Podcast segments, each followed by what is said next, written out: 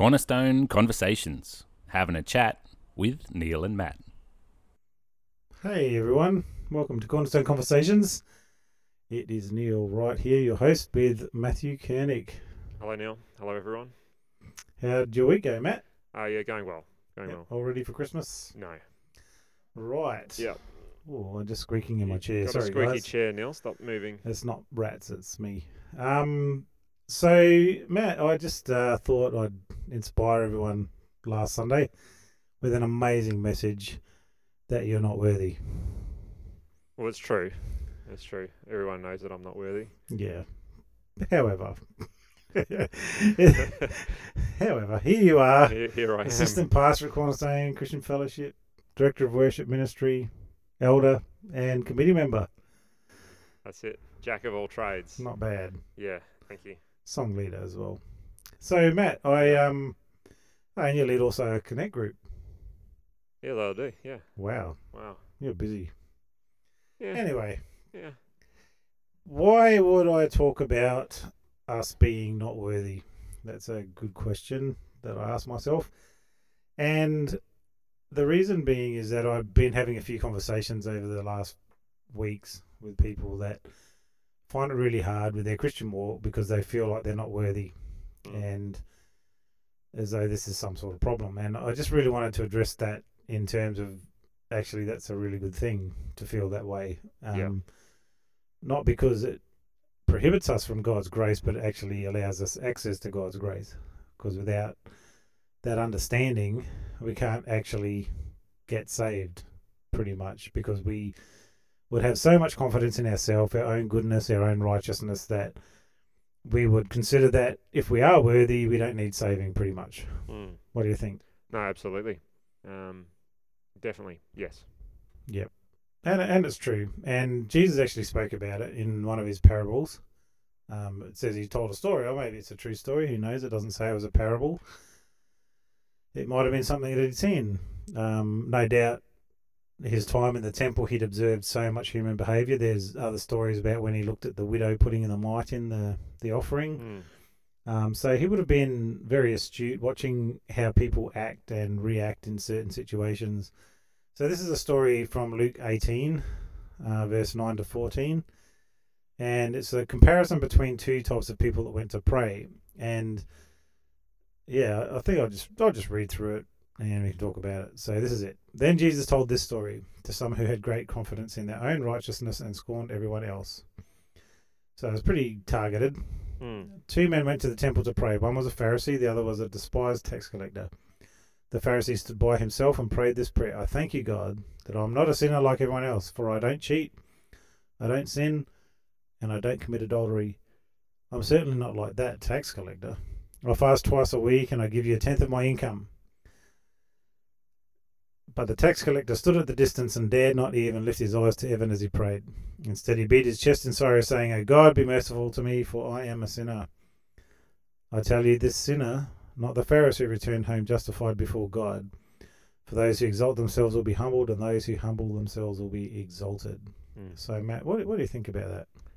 No, I think it's a really. I mean, it's a it's a challenging story, isn't it? Like it's it's, um, you know, and as it says in there that it's, it, was very sort of sort of pointed, um, at those that were hearing it. But just that challenge of, of being in that space of not not bigging yourself up, I think is a probably a good way of putting it, and not comparing yourself to others, but realizing that, you know, all all of us short fall short Yeah. of of um, you know of of the standard that God wants us to have, and and you know that yeah we just we just can't be in this place of of thinking that we are so deserving of all the gifts and the the blessing and everything that God pours out on us, and you know just a just a good reminder for us not to be in that space of of you know making ourselves better than what we are. Um, Yep.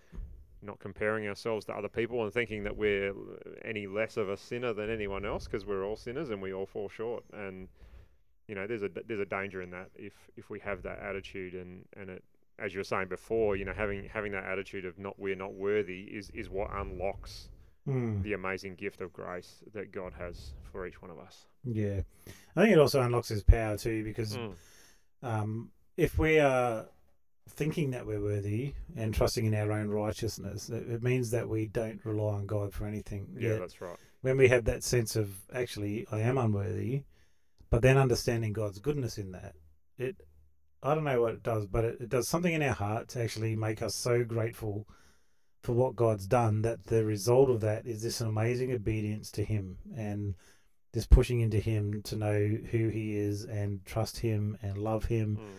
and like I said, be grateful to Him because it's like we we, we come from a good point of hey, I'm not worthy, but actually Jesus made me worthy. So it's not this point of sitting in our unworthiness saying, well, you know, well that's it, you know, God will never love me. In fact, it's the opposite way around.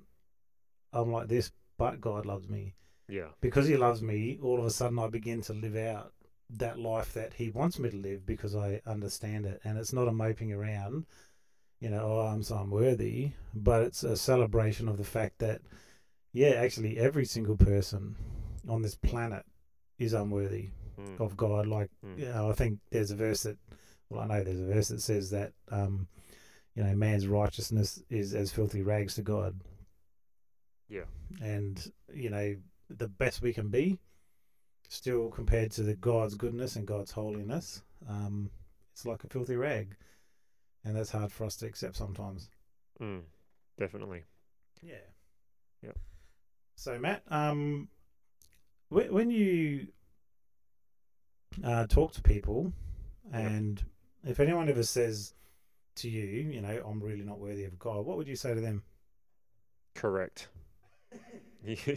Correct. You are not. You're not worthy.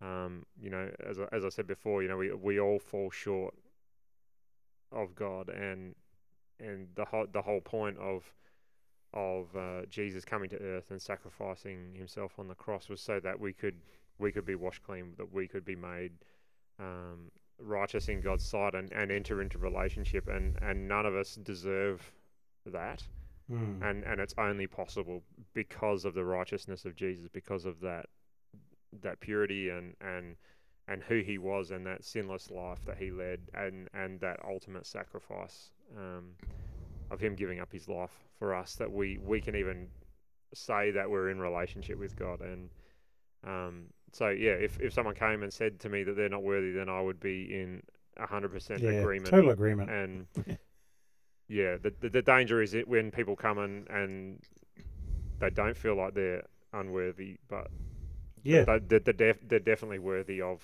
of the rewards that that we have and the gifts that we have from God because of who they are, not because of what God's done. yeah, so exactly. there's, there's a yeah, there's some alarm bells that ring if I heard that. yeah, Yeah, yeah, because like our salvation totally depends on the one who saved us, and Yeah. it's not anything of our doing. Like it's just nothing to do with us. And in fact, if if someone says that to me, I'm say I'll be like, what's that got to do with anything? Mm, How you feel? mm, It's a- actually literally irrelevant to God and His plan of salvation. How you feel, mm, um, in, in terms of you know, oh, I feel unworthy, so God won't give. No, He actually already gave His Son, and it says that He became sin so that we could be forgiven. Like in fact, everything that we've ever done, all that unworthiness was placed on the cross of Christ. That's the whole point of the cross. And often Christians will start out their Christian walk understanding forgiveness, um, but then they forget the grace of God.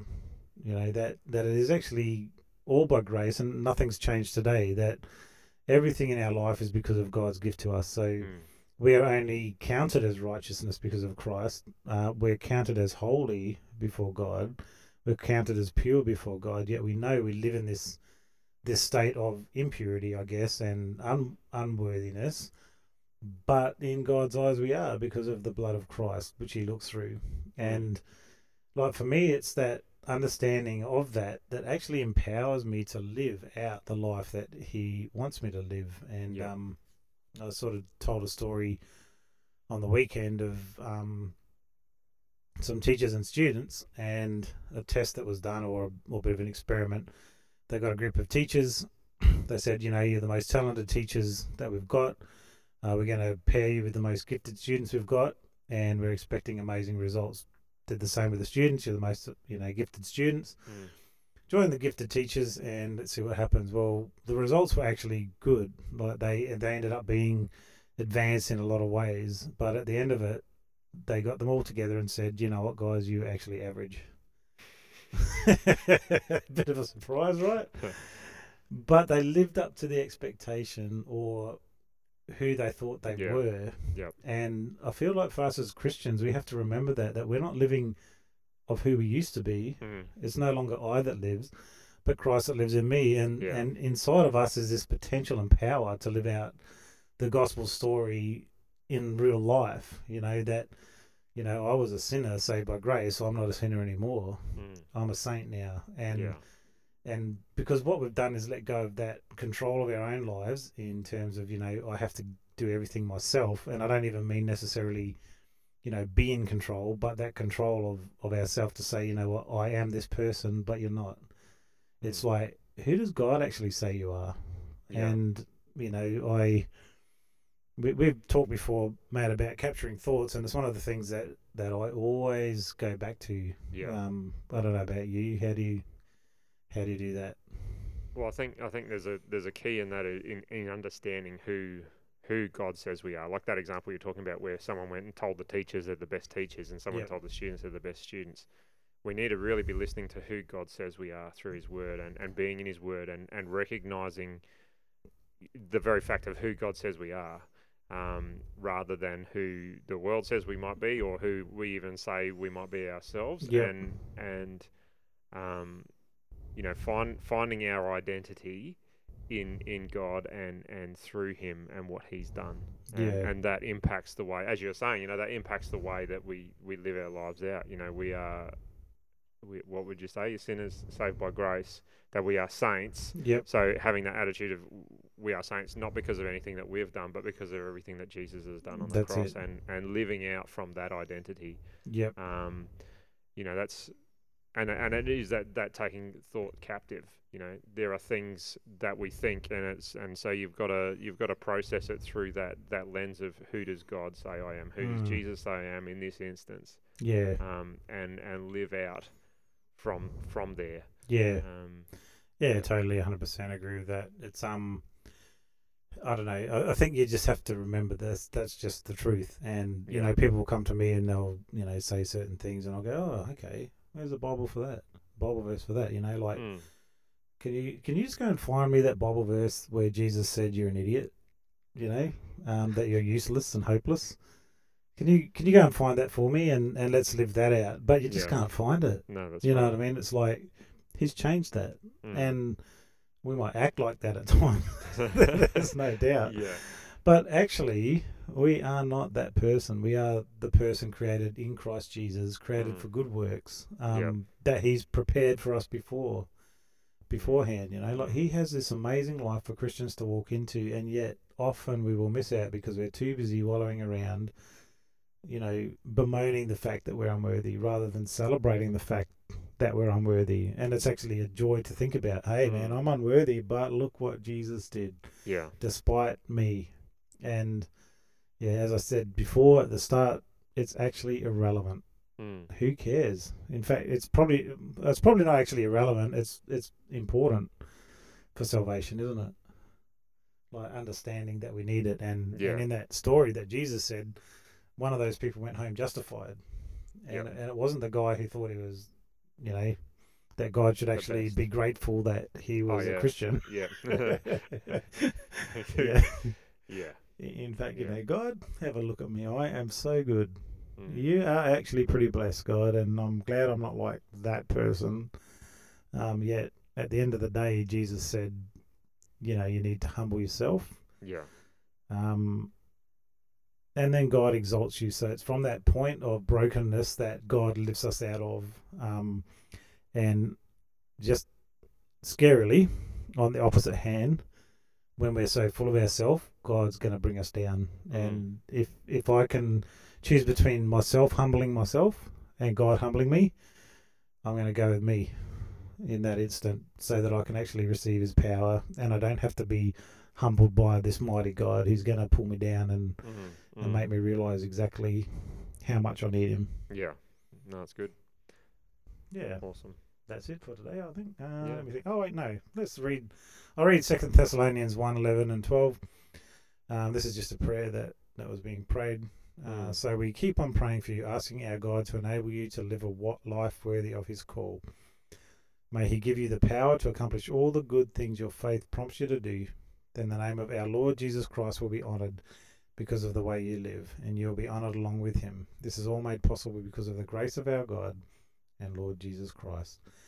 So that's just that reminder that you know we're going to live this life worthy Mhm. why? Because God gives you us us the power to accomplish all the good things your faith prompts you to do.